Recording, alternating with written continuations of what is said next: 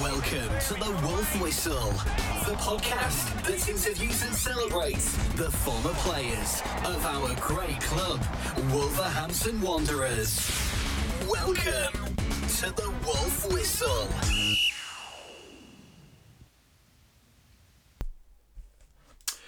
Welcome to the 43rd edition of the Wolf Whistle podcast, the podcast which interviews and celebrates the former players of our great club.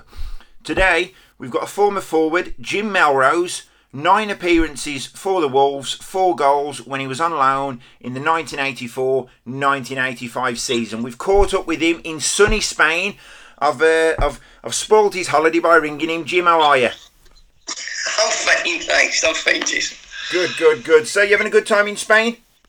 Yeah, it's great. The weather is a bit better here than what it is back home, I believe. So, yeah, the, the only thing I've got to look forward to is when I go home in three weeks is a fortnight's quarantine. And um, they're, they're taking more precautions over here than they are back home. Listen, Strange. I- well, Jim, I've just come back from Spain, funnily enough, and I was there for three weeks. And I had to do exactly the same. Come back for two weeks quarantine, and they've they've actually got it under control in Spain, haven't they? Yeah, they have. I mean, you go on the buses, you put hand sanitizer on, you get into the shops to take your temperature before you go in, they hand sanitize you. Yeah. Um, you know, they, they really are on top of it here. And where we are in Spain, there is there is very, very little, if any. Um, we're about an hour and a half. We're in between Murcia and um, um, and Benidorm, Yeah. and, and there is no instances, or very little instances of, of the COVID virus here at all. Brilliant. Um, and it's I just find it strange that we can back home we can lock Leicester down and Blackburn down and Aberdeen down, Yeah. but we can't lock down Barcelona and Madrid where most of the instances are. Listen, we're going to have to come off politics because we've got to talk about your fantastic football career. Now, Jim, where, I don't think fantastic in football career could be in the, in the same sentence. Listen, Jim. you- listen, Jim. You've played for some big sides, mate. Man City, Leeds, Celtic, and obviously no one bigger than the mighty Wolves. But it all started Absolutely. for you back in Absolutely. back in 1975, I believe, at Partick Yeah. Thistle. So how did you get your opportunity there, Jim? Um, I signed for Thistle when I was 12. We have, like, in England, it was called then Associated Schoolboy Firms. We Yeah. called them schoolboy uh, S forms, schoolboy firms. So um, I signed for Thistle just after they won the League Cup 1971 when I was just turned 13. Um, and uh, they had a good youth policy in terms of they would sign five kids on the youth, on, on an S form, and the group that I played in, um, you you won't know. Um, well, you know one of them, Alan Hansen, myself. Um, um, Alan was a little bit older than me, obviously. Uh, Alan Hansen, there was uh, Billy Thompson who went on to play for, for Rangers and for um, for Dundee United and Thistle, St Mirren. Uh, a guy called Ian McDonald, Jim Kelly, and another guy called Jim Nicholson. And oddly enough, Jim Nicholson was the only guy out of the five of us who didn't make a career in it. And Thistle had this conveyor belt where as one fell off, they would bring another one on. Yep. And the one after me was Mo Johnston. Oh, wow. Um, so it, that was that was continued. That that was instigated by a guy called David McParland and his chief scout um, Jimmy Dickey, who in later years spent 20 years with Alex Ferguson at, Ma- at uh, Manchester United. Yeah. So, I mean, to be honest, you, you mentioned some big names there, and Partick Thistle, obviously, they're not the biggest club, but they was producing some great No. talent. Yeah, I mean, uh, to be fair, you know, I've always said that the barometer of Scottish football was always judged by the number of players that clubs like Partick Thistle, Kilmarnock, Raith Rovers, Dunfermline produced and, and sold on to the bigger clubs. Um, as you can see now, right across the board, whether it be in Scotland or England, all the big clubs are hoovering up what little talent there's left out there because there is no grassroots football. Yes. Um, in, my, in my opinion, they took a, a very good system that didn't need fixing and broke it. Yes, yes, yes, quite quite true. Now, you after five years at Partick Thistle, you then move south of the border um, to Leicester. So you, you you come to English, well, yeah, English football. Um, you was there between 1980 and 1982. I mean, what was you, you know, was it a big move for you in terms of leaving Scotland? And you know, w- was the level completely different, Jim? Yeah, I mean, it was the, the, the we'll start with the level. Moving down, if you're ambitious, um, moving anywhere to further your career shouldn't be a problem. I'm not a great advocate of homesickness. I've got to say, you've got you get you know, irrespective of what profession you're in, you've got two choices. You either accept it or you decline it. Yeah. if you accept it, you have to come away with the attitude that you have to assimilate into the area of where you live. You have to take on the customs, the, the peculiarities, if you like, of, of, of the area that you live in. So, so coming down was, was, was personally was not fraught with any difficulties. However, having said that, getting getting used to to a higher a higher level of intelligence within the players was. I mean, in Scotland we've got a lot of part time clubs, and although players have got good jobs and, and they're intelligent lads, they were playing football basically for fun, for pocket money. And I say pocket money. And in, in 1980, I was on hundred pounds a week at Partick Thistle, which was quite a lot of money then. Yeah. Um, and um, you know, you know, we just had a laugh. We just went out and played. Sure, it was it was serious, but it was semi-serious. It's a totally different ball game when it's your bread and butter. Yeah. Um, and when you come down and, and, you're playing against and with some of the best players that this this uh, this island, never mind this country, this island has ever produced. Yes, yes, yes. Now, actually, I, I, I haven't checked this, but was Lineker at uh, Gary Lineker at Leicester at the time? He was, yes. Yeah. I mean, what was Gary like to play with? He was at Leicester. Yeah. What I mean, what was he like to play with? as a forward? Well, I, I always say this: anybody who gets through their career and doesn't get booked has got a problem. That's about right. Uh, listen, Lineker was a phenomenal goal scorer. Can't take that away from it. Wasn't a natural goal scorer. He worked hard at his trade, but Gary depended on a lot of people.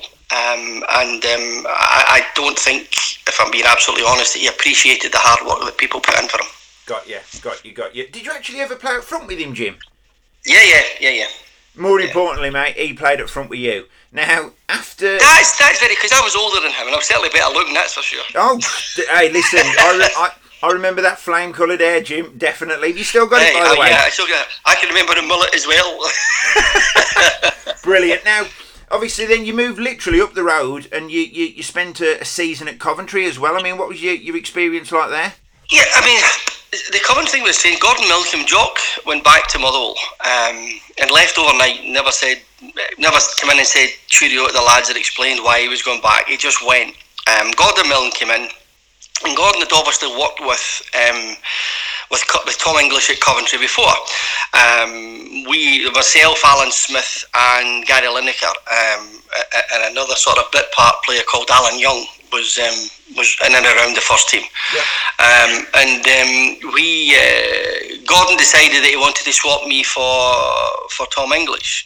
Um, something that, having met him in later life, I discovered that he, he regretted the moment he did it, which was good to know, but didn't serve any purpose because he did it, you yeah. know. Um, and, and, subsequently tried to get me back a couple of times, oddly enough, tried to get me back to Leicester, and it, it, never worked out. Which in those days, players had no power, so you didn't know who was in for you or who was interested in you. Yeah. Uh, if, if, an offer came in, it was a totally different structure to the Bosman structure now.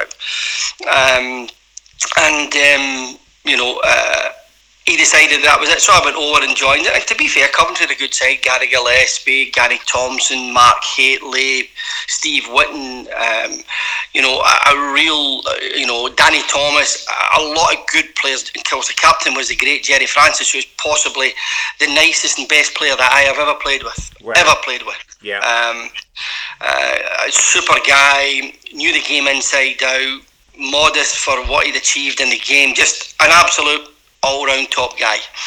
Um, and we we started the season very well, fun enough. In fact, I started my career there very well. I scored a hat trick in my home debut against really? Everton, oddly enough. Yeah. Winner. Um, uh, and uh, anyway, cut a long story short, um, the end of that season, um, Coventry were under the. Uh, it's no fault of Jimmy Hill. Jimmy Hill was a chairman, but Coventry were not a team that, that, that had a, a huge fan base, to be fair. Um, and, you know, sort of like subsequent bad years or, or previous bad years, they, yep. they, they, they, incurred losses and they had to sell a lot of the players. They sold Gary Gillespie, they sold Mark Hateley, Gary Thompson, Danny Thomas, myself, just to balance the books. It's as simple as that.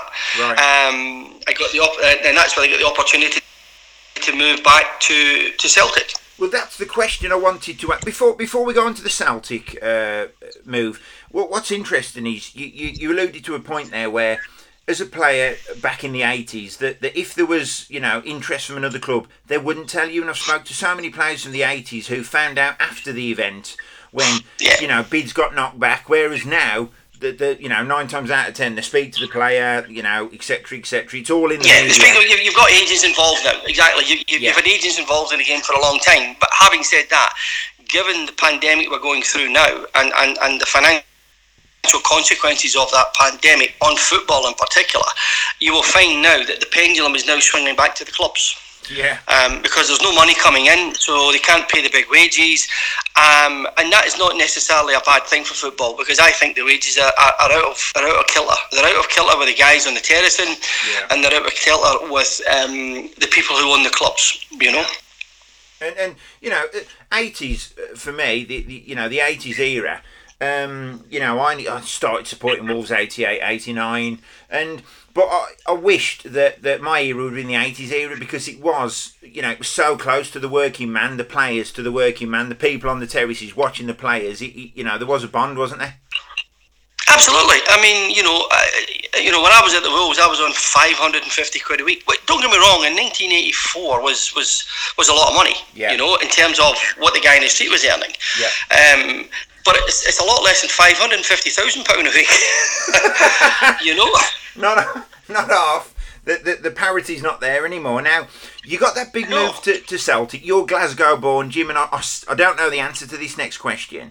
So, you moved to Celtic. Are you Celtic or Rangers? I'm not Celtic. Oh, are you Rangers then? I am Rangers. Wow. So, you got this move to Celtic, which, uh, you know, coming from Glasgow, could have been a dream move, but listen, Celtic are a huge club. Um, Oh, massive club, great club, absolutely. Um, it just didn't work out for me. Um, I'm an East End boy. I come from, uh, uh, uh, uh, what do you call it? It's the, an area in Glasgow called Dennistoun. Um, right. um, I I have a, I come from a blue nose family. I, I come from a mixed family. My grand, my mum's Catholic. My mum played for, uh, my mum's father played for Celtic. Um, Okay. and um, uh, the war finished my granddad. Um, so to fall in his shoes was great. But uh, because I came from a blue nose family, uh, you know, Glasgow. I think it's well it's well known that Glasgow's had its. It's not so bad now, but um, it had its own major problems then. Yes. Um, and I always remember, um, you know, um, that my favourite story, I think it, it, it sums it up basically, is that I was one of my, my last games for Celtic was against Dundee United, um, and it was in the League Cup, and it was two each after 90 minutes, and I had a half decent night, I'd scored twice. And my father, my my brother, and my uncle Frankie were sitting in the stand watching the game, and um, it went to penalty kicks. And um, after five, it's all square. It goes to sudden death. Um, they score. Guess who misses this? Oh, Right. So this guy in the stand jumps up and he, and he shouts abuse at my my parentage, my religion, oh wow. um, my ethnicity. And my brother tapped him on the shoulder, and the guy turned round. My, my brother chinned him, put him on his backside. And the Celtic supporter said, "What did you do that for?" He said, "That's my brother. You're shouting at." Oh, he said, "Nothing personal." Nothing personal, but, that- but he's give you a, a bad that, and that, and that, that, yeah, that, that kind of sums up um, what Glasgow's like. You know, like uh, you know, you get you get people who get carried away and they shout things that they maybe shouldn't shout. Um, uh, and, and and you know, I talked about earlier um, about players not knowing about transfers. You know, I went home because of a family situation. That is the honest truth. Um, we had just had my eldest boy Jim, and my father-in-law. I'd lost my mother-in-law a year before through cancer, and my father-in-law took a very bad heart attack. My good lady at the time was an only child, and she wanted to go home. Celtic came in; it was a perfect storm. We went home. A fortnight later, I found Rangers were in at the same time. Oh, So Oh, um, anyway, anyway, uh, listen. These things are sent to test you.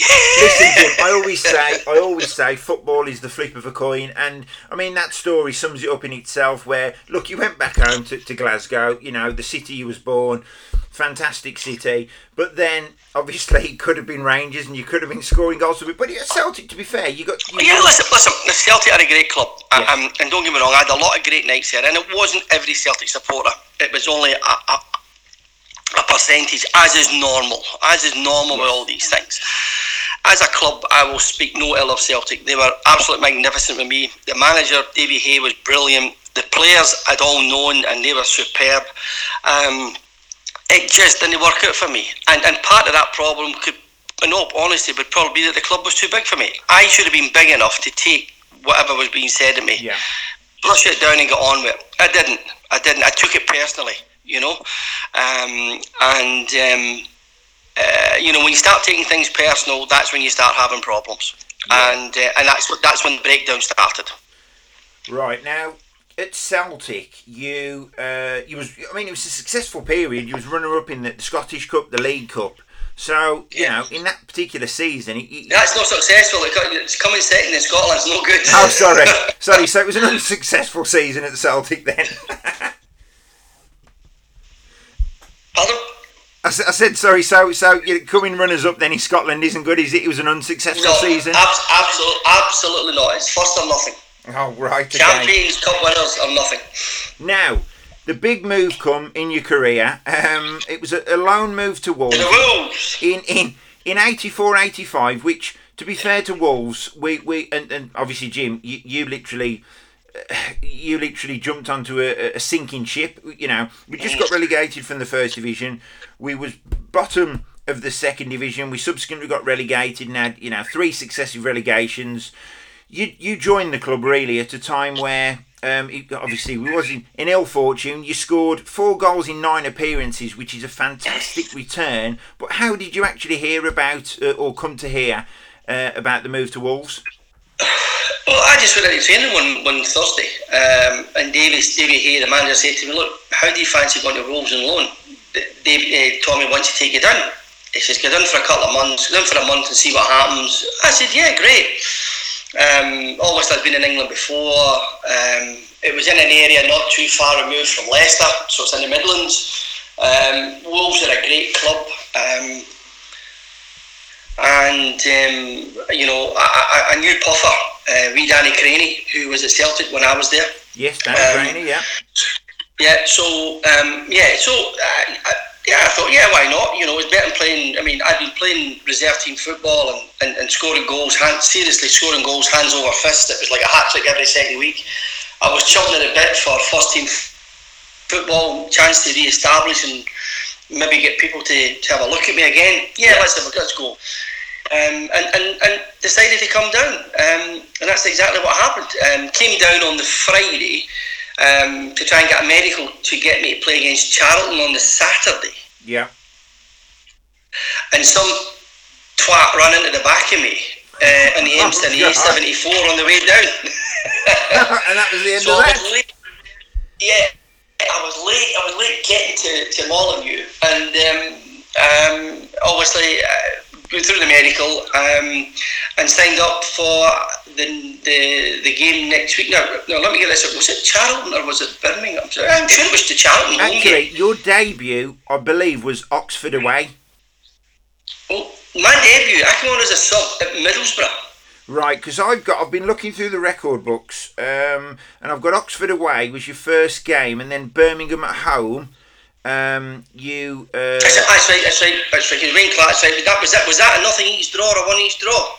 I believe so. The- it- it- This is a uh, it, the, the, the funny thing was at Wolves at the time in that Birmingham. I mean, how what was the crowd you was playing at in front of at Celtic? Well, the, the, the, the main stand, the Waterloo Road stand, was closed. Yeah, but but what, You had now the South Bank. The South Bank was um, so the- was the North Bank the little one and the South Bank the big one. yeah yeah. So you had the North Bank one side, which Yeah, so uh, the John Ireland stand was open. The John Ireland Yes. stand was open, And the South the main Bank. stand was closed because that was made of wood. That's right. Now, ha, what the question I was asking? So you know, when you was at Celtic, what was the crowd you was playing in front of?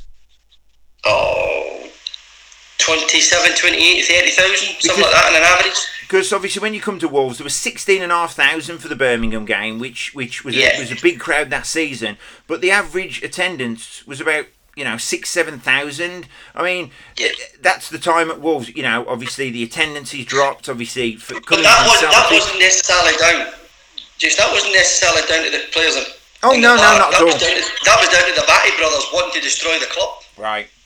Listen, you know, I mean, I, I, if I remember rightly, they wanted to knock that down and put the ASDA that is there now where the football ground was, if I remember right. Yeah, I, I think I, I've, I spoke to a, a, well the vice chairman at the time, Doug Hope at the club, and we did a podcast with him, and he, he, it was quite eye opening actually because I, I, I, I was under the impression that the, the, the Bhattis were out to, you know, destroy the club, but but as it happened, Doug assured me that the the council. Um, the basically the sale of the land uh, where where Asda is now was to uh, it, it didn't actually go through at the time, but if it had gone through, then the club would have had money, and the Bhattis bought the club on the pretense that they could have sold that land to, to Asda or to whichever supermarket, and it never actually happened. But, but that, that, that, that, that doesn't fit in with, with the financial restrictions that they put on the club.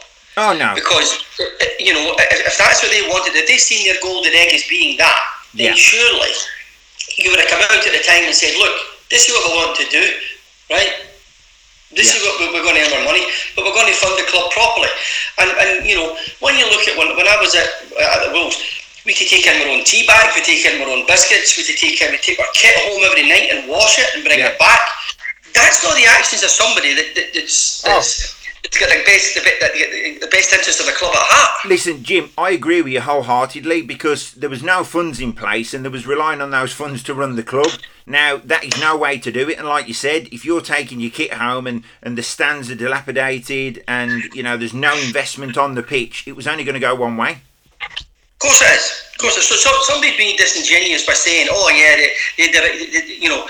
It's, it's not what you say that matters. It's what you do. There's a lot of people. A lot of people who um, who talk the walk. There's very few talk the you know walk the Yeah. talk. Some that you've really got your actions are, and it's it's what happened to Wolves and where they went from there to the fourth division before. Yeah. Sir Jack came in and rescued them. And, and from your And point, right. from your point of view, Jim, you've just alluded to the point where you know you was taking home your own training kit and washing it. I mean, what was it like being at the club at that particular time? I, I'm going to say, I'm going to say this, right? I'm going to say this. I've been in some good dress Yeah. right? And, and, and, and let, let, let me let me let, let me get rid of one. Let me get rid of one sort of one fallacy about dressing rooms Yeah. about it being an area of nirvana where everybody gets on with everybody. A lot of bollocks, right? Yeah. You know, there's people in the dressing room that you wouldn't cross the road to say hello to, right? But there's a professional respect, okay? Yeah. Now, in all the dressing rooms, and I've been in a lot of good dressing rooms, and, and the best dressing room I've ever been in was Wolves. Wow. Well, now that means Because Wow. we had we had a bunker mentality. We had a bunker. We knew everybody was against us, right? yeah, Um, and we had Pender, we had John Humphreys, we had Burridge, we had yo- a young Timmy Flower, we had Danny Crainie, um, you know, Alan Ainscow, um, Alan Dodds. Alan, Geoff we had a lot of strong cats. Geoff Palmer was there, wasn't he, Jim? Yeah, Geoff Palmer, yeah, Big Jeff, yeah, yeah, yeah. And, and, you know, who- Um, who'd obviously won two Yeah, and league Mel. Mel was there for a little bit as well. Me- Mel was there for a little while as well when I was there. Okay, Um, uh, Melly, and Dave Barnsley and Cartwright. Yeah, Cartwright, yeah. No, um, Bubbles, who was Bubbles? The new midfield player. Can't remember his name. Bubbles. Yeah, that was his nickname. Little midfield player he was. Lovely little footballer he was. Oh, I Bubbles. mean, young I'm David. Haywood, he was there as well, you know. Yeah, yeah.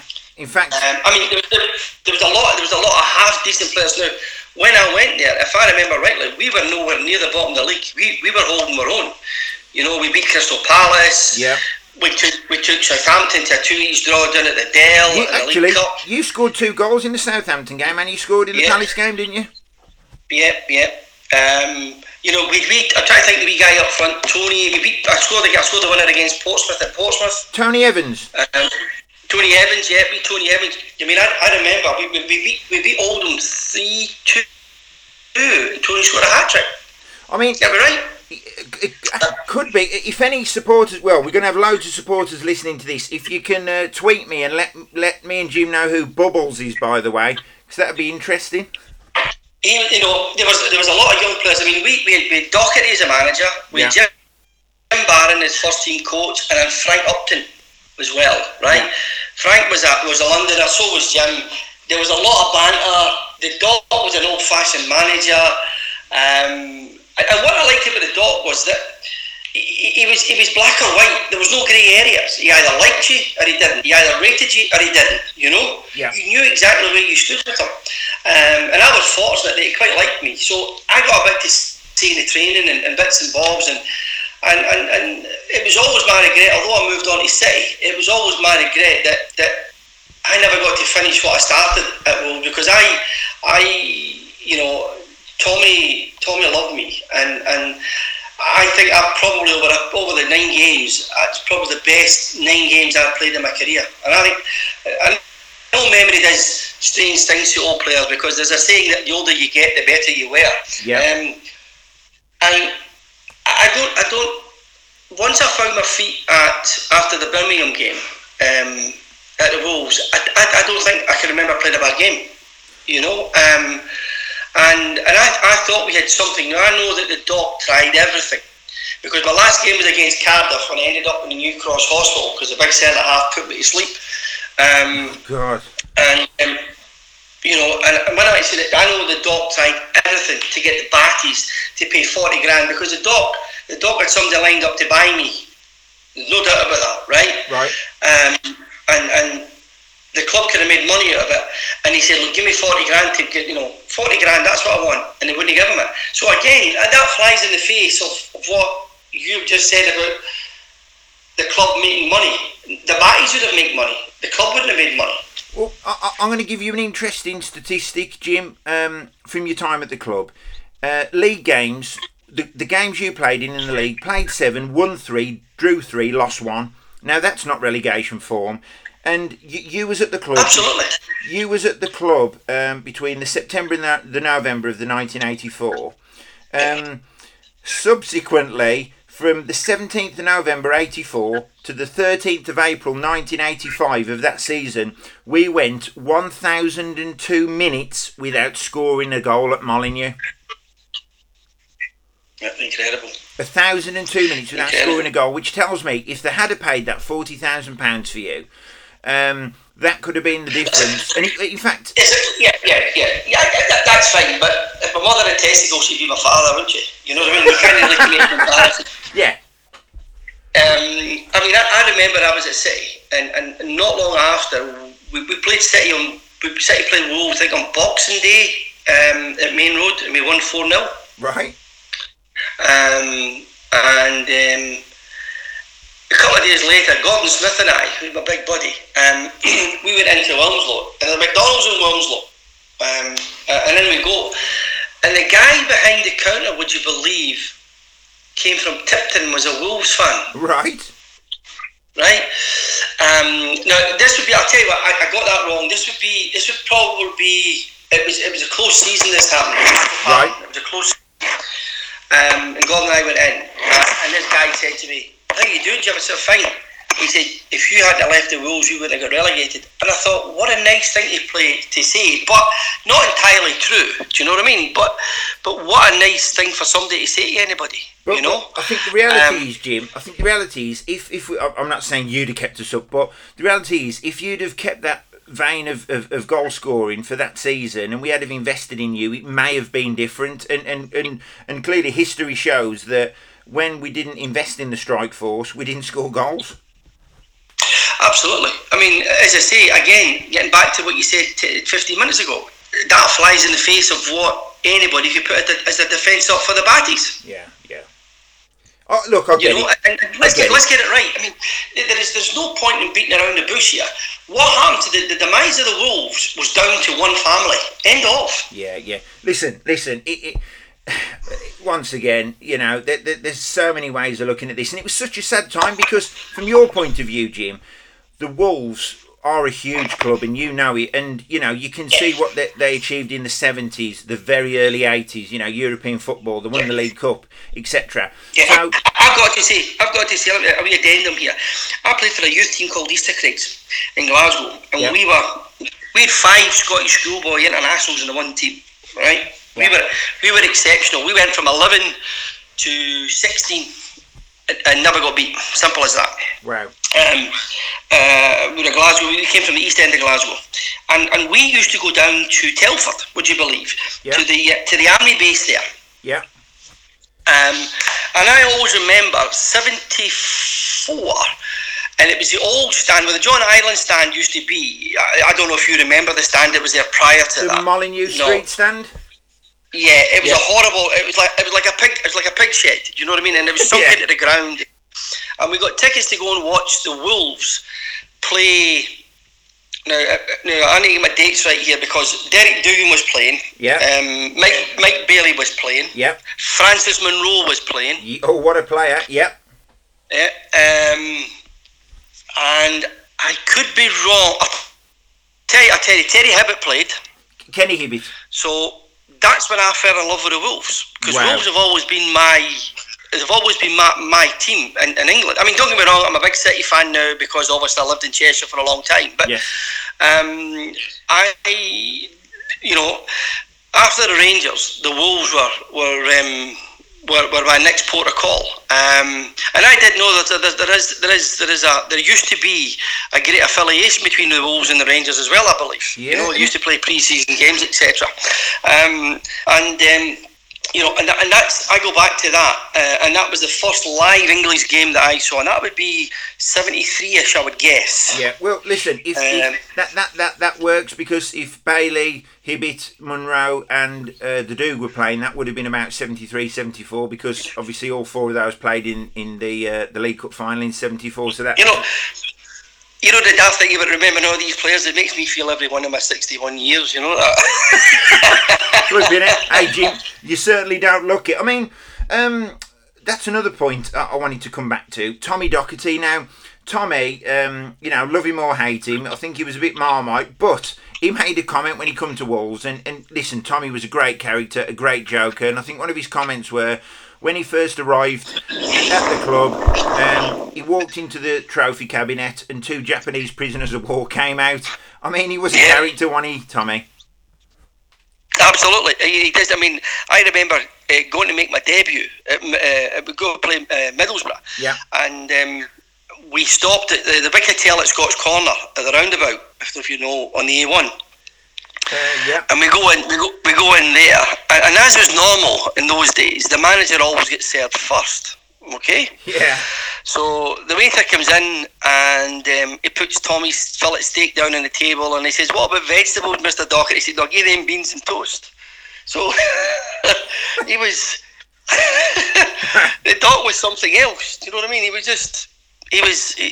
As you say, he was Marmite. He was. He was just something else. Yeah. Um, you know, and and, and he, there was no grey areas with him. It was black or white.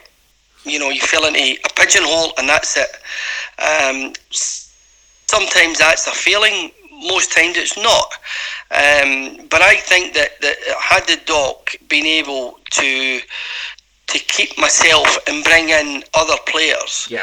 um, to augment and, and, and bolster what we had because we had a lot of young players with a lot of potential who who played on confidence and when you like you said you know hadn't scored a goal for a thousand minutes that Yeah. plays on no matter who you are that plays on your confidence Of course it um, does. I think the doc would have done because Sammy Chapman was the assistant manager the Irish guy who came in Yes, yes, afterwards Sammy Chapman, yeah. Sammy was Sam, um, and Sammy was he was a good guy as well. So so you you you had a- you had a good eclectic mix of of a hard man in Jim and Frank because Yeah. they were like strict disciplinarians, and you had the sarkiness of of of um, of Tommy, and um, and you had the knowledge of Sammy. You know Yeah. they were a, they were a good mix. You know. And it, I, I think you know it. Such a sad time for the club, but you know what? Thank you for representing us, Jim, because we do appreciate it, and it was a successful spell. Um, another proud moment for you as well, as a proud Scot. Uh, eight caps, I believe, for the uh, Scotland under twenty one team, and two goals between seventy seven and eighty. I mean, there must be no prouder moment than, than pulling on the Scotland shirt, Jim.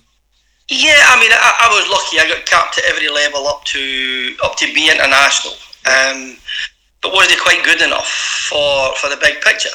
Um, a, a lot of I say, yeah, yeah, a lot of a lot of um, a lot of pride, a lot of pleasure in doing it, but a wee bit of resentment, a wee bit of disappointment that I just couldn't bridge that gap between B international and full international. Yeah.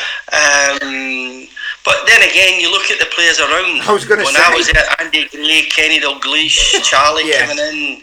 I just, you know, that was in the days when Scotland produced footballers. You Yes. know what I mean? Now we don't.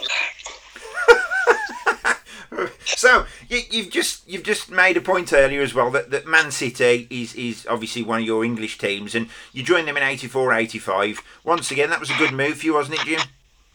Yeah, it was. Um, and, um, you know, again, uh, a lot of good players. Um, Mick McCarthy, Paul Power, um, Alec Williams, Andy May, Stevie Kinsey, Gordon Smith, Neil McNab. A lot of really good um, seasoned professionals. Um, and, and, and we were lucky to get we got a result on the last day of the season, which which a lot of people remember as the day of the Bradford Fire, May the 11th in 85 Right. um, uh, which is one of those days where you'll always remember where you were. Um, yes. Uh, when a lot of people needlessly lost their life. Yeah. Um, you know, we got we got promotion, um, and then um, uh, the manager decided that. Um, you know that, that several of us weren't good enough for the first division, and we'd actually been good enough to get you there, Yeah. but wouldn't give us the opportunity to prove that we're good enough to play there, to stay there. Um, so I fell out with the manager, and that was it. Finished. You know. That- that's the end of that. Um, I mean, Yeah, yeah. It doesn't. It doesn't help when you, when you get them carried off in a training game. Do you know what I mean? I mean, from your point of view, Jim, you know, playing with like someone like Mick McCarthy, who went on to manage Wolves. Now, Mick, could you see him as a bit of a leader then, and could you have seen the career that he'd go? Oh, Mick, Mick, Mick, Mick, Mick, Mick was always a leader. Mick was always a leader. You, you always knew Mick was Mick was a was a student of the game. Make no mistake about that. Um, Mick had his own ideas, um, and the one thing Mick wouldn't put up with was lack of effort. That's the one thing, and that's that's key in, in, in any industry that you're in. If you want to be successful, you need to put the effort in because there's a great saying: the only place for success comes before work. Yes. Sorry, we're, sorry, say that again. Uh, um, where where um, sort of like where work comes before success Yeah. is in the dictionary. Yeah. Simple as that. Yeah. Um, and you could see that Mick was was was um, you know the wheels were turning, and he was learning as he went along, and, and he knew what he wanted, and he set his own standards, and more importantly, he led by example. Yes. He led by example. You know, and, and what I'll say about Mick, Mick, eh, to me, I've never been in a dressing room with Mick, but he always strikes me as being a player's man because he was always a player's man in our dressing room. Wow, wow! And once again, very successful manager at the Wolves. Now, um, you then it was eighty-five to eighty-seven Charlton, eighty-seven Leeds, eighty-seven to ninety Shrewsbury, ninety ended at Macclesfield Town. The point I want to get to is Jim. You know, you played for a lot of clubs. You, you know, you played at the highest level.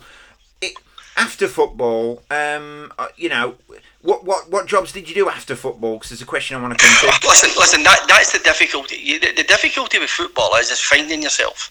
Yeah, Um, you know, I knew from about eight years of age I was better than anybody else. Yeah. Right, and that, that that's that's not being big headed. That is a fact. You you know that you're better yeah, you've got that as you go talent. through the, through the ages. The fact that you play for your school team, you play for Glasgow schools, you play for Scotland schools, that tells you you've reached targets. Yes. So you you've got to live. You live your life from eight years of age, nine years of age, to me at thirty three, being a somebody. Yeah, Okay, football sucks you in, it churns you up, yeah, and it throws you at the other end, and it says, "Away you go, on your bike. You've, you've served your time. You're institutionalised now. Piss off." deal right? with it. Yeah, Um, and the difficulty is, is, is to this day, and I say this to people, and people laugh at me.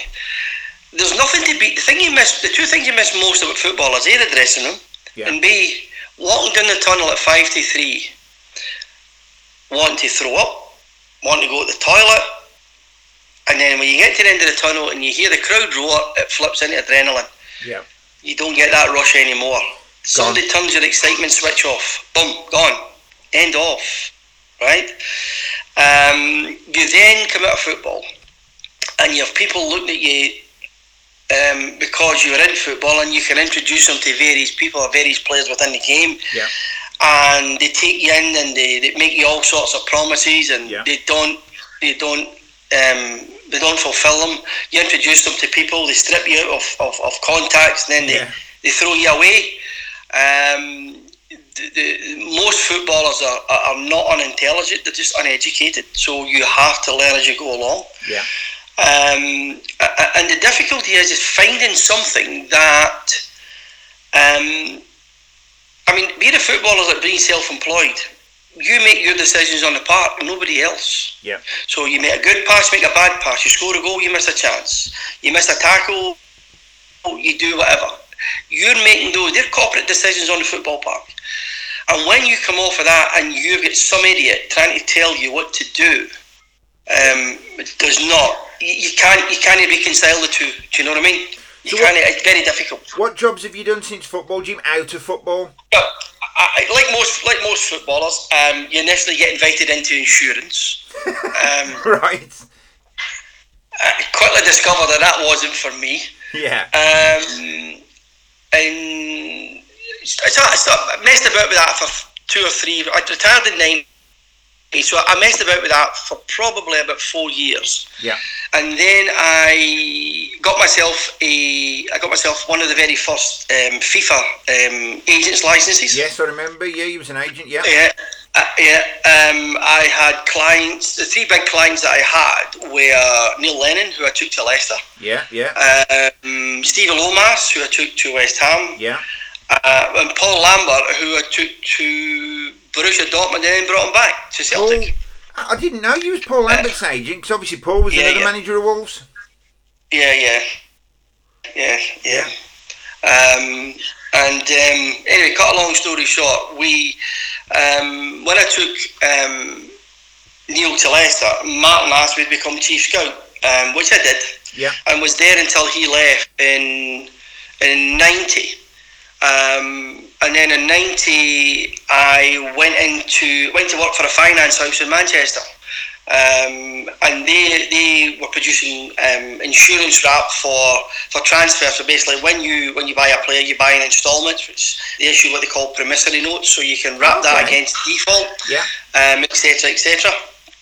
So it was there until the crash, um, um, and, and and been in and out of out of finance ever since. Um, uh, went to Bolton Wanderers with Neil as head of recruitment in 15. Yeah. Um, but quickly discovered that that was another club that was on a downward spiral twice as quick as, as Wolves. Um, Yeah. And um, had a fallout with the chairman because he made he made certain promises in terms of wage structures and transfer uh, funds. Uh, um, and without getting into too much detail, um, turned out to be pie in the sky.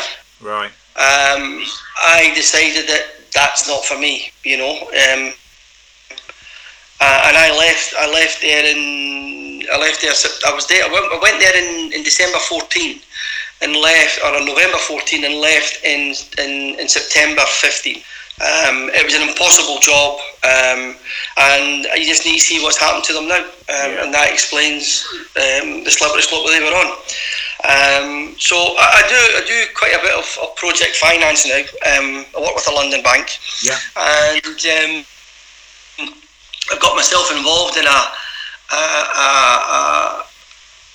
a, a, a disinfectant product that um, Right. um, lasts a lot longer than your average 15 minutes. Ours lasts up to a week, seven, uh, well, actually up to 10 days. Okay. So we- we're working hard at getting that out because it's, it's an effective uh, tool against against COVID.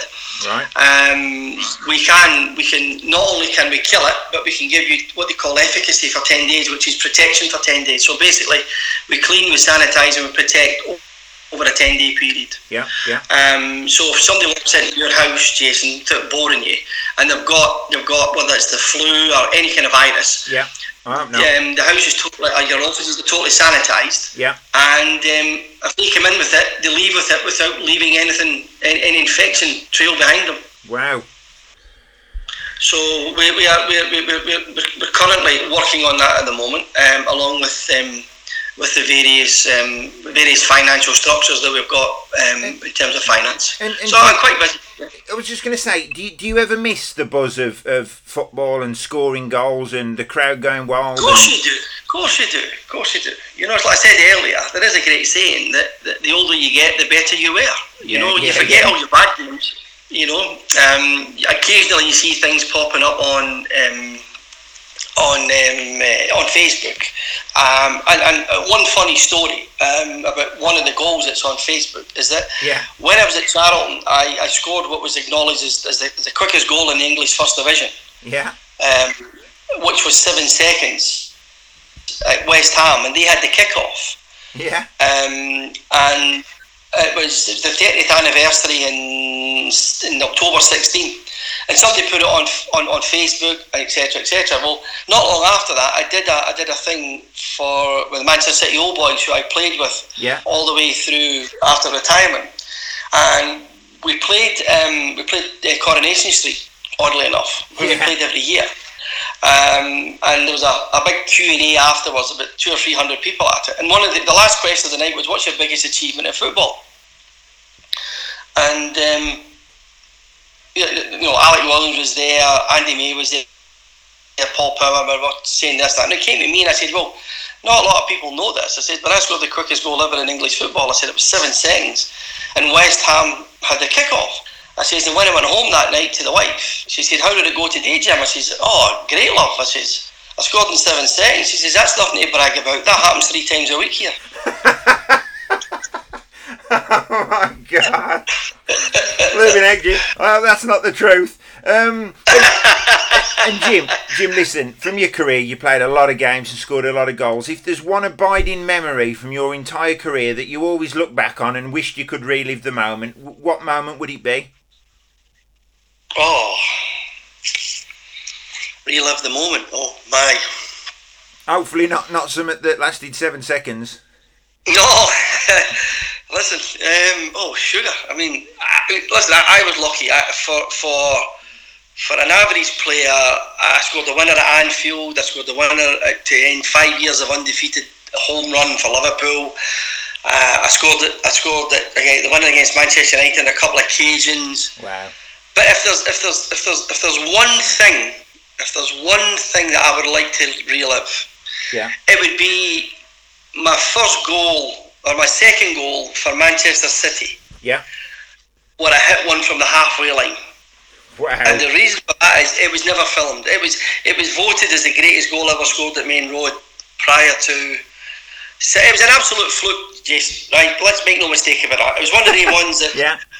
had it a million times, it would have went into the terrace and they were at the ground nine hundred ninety nine thousand times. You know, Yeah. but this one day it flew into the back of the net. Wow.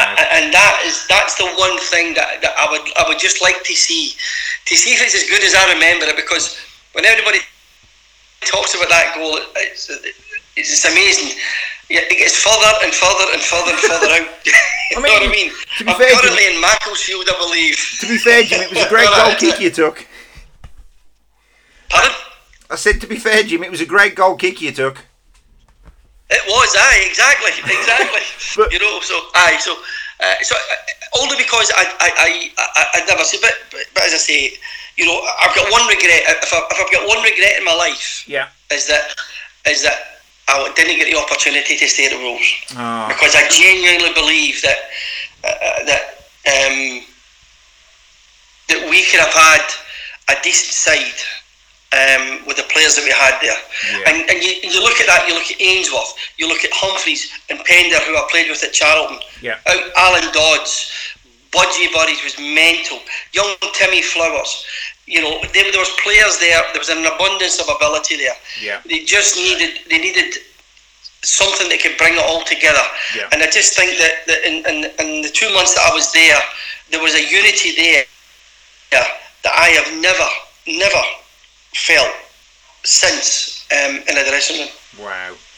Well, Jim, thank you for your kind words. Um, thank you for representing our great club. Um, sorry, you know, you, you didn't make the move permanent because if you had it done, I'm sure you would have been a, a, a great piece in the jigsaw, which obviously fixed the mess we were in.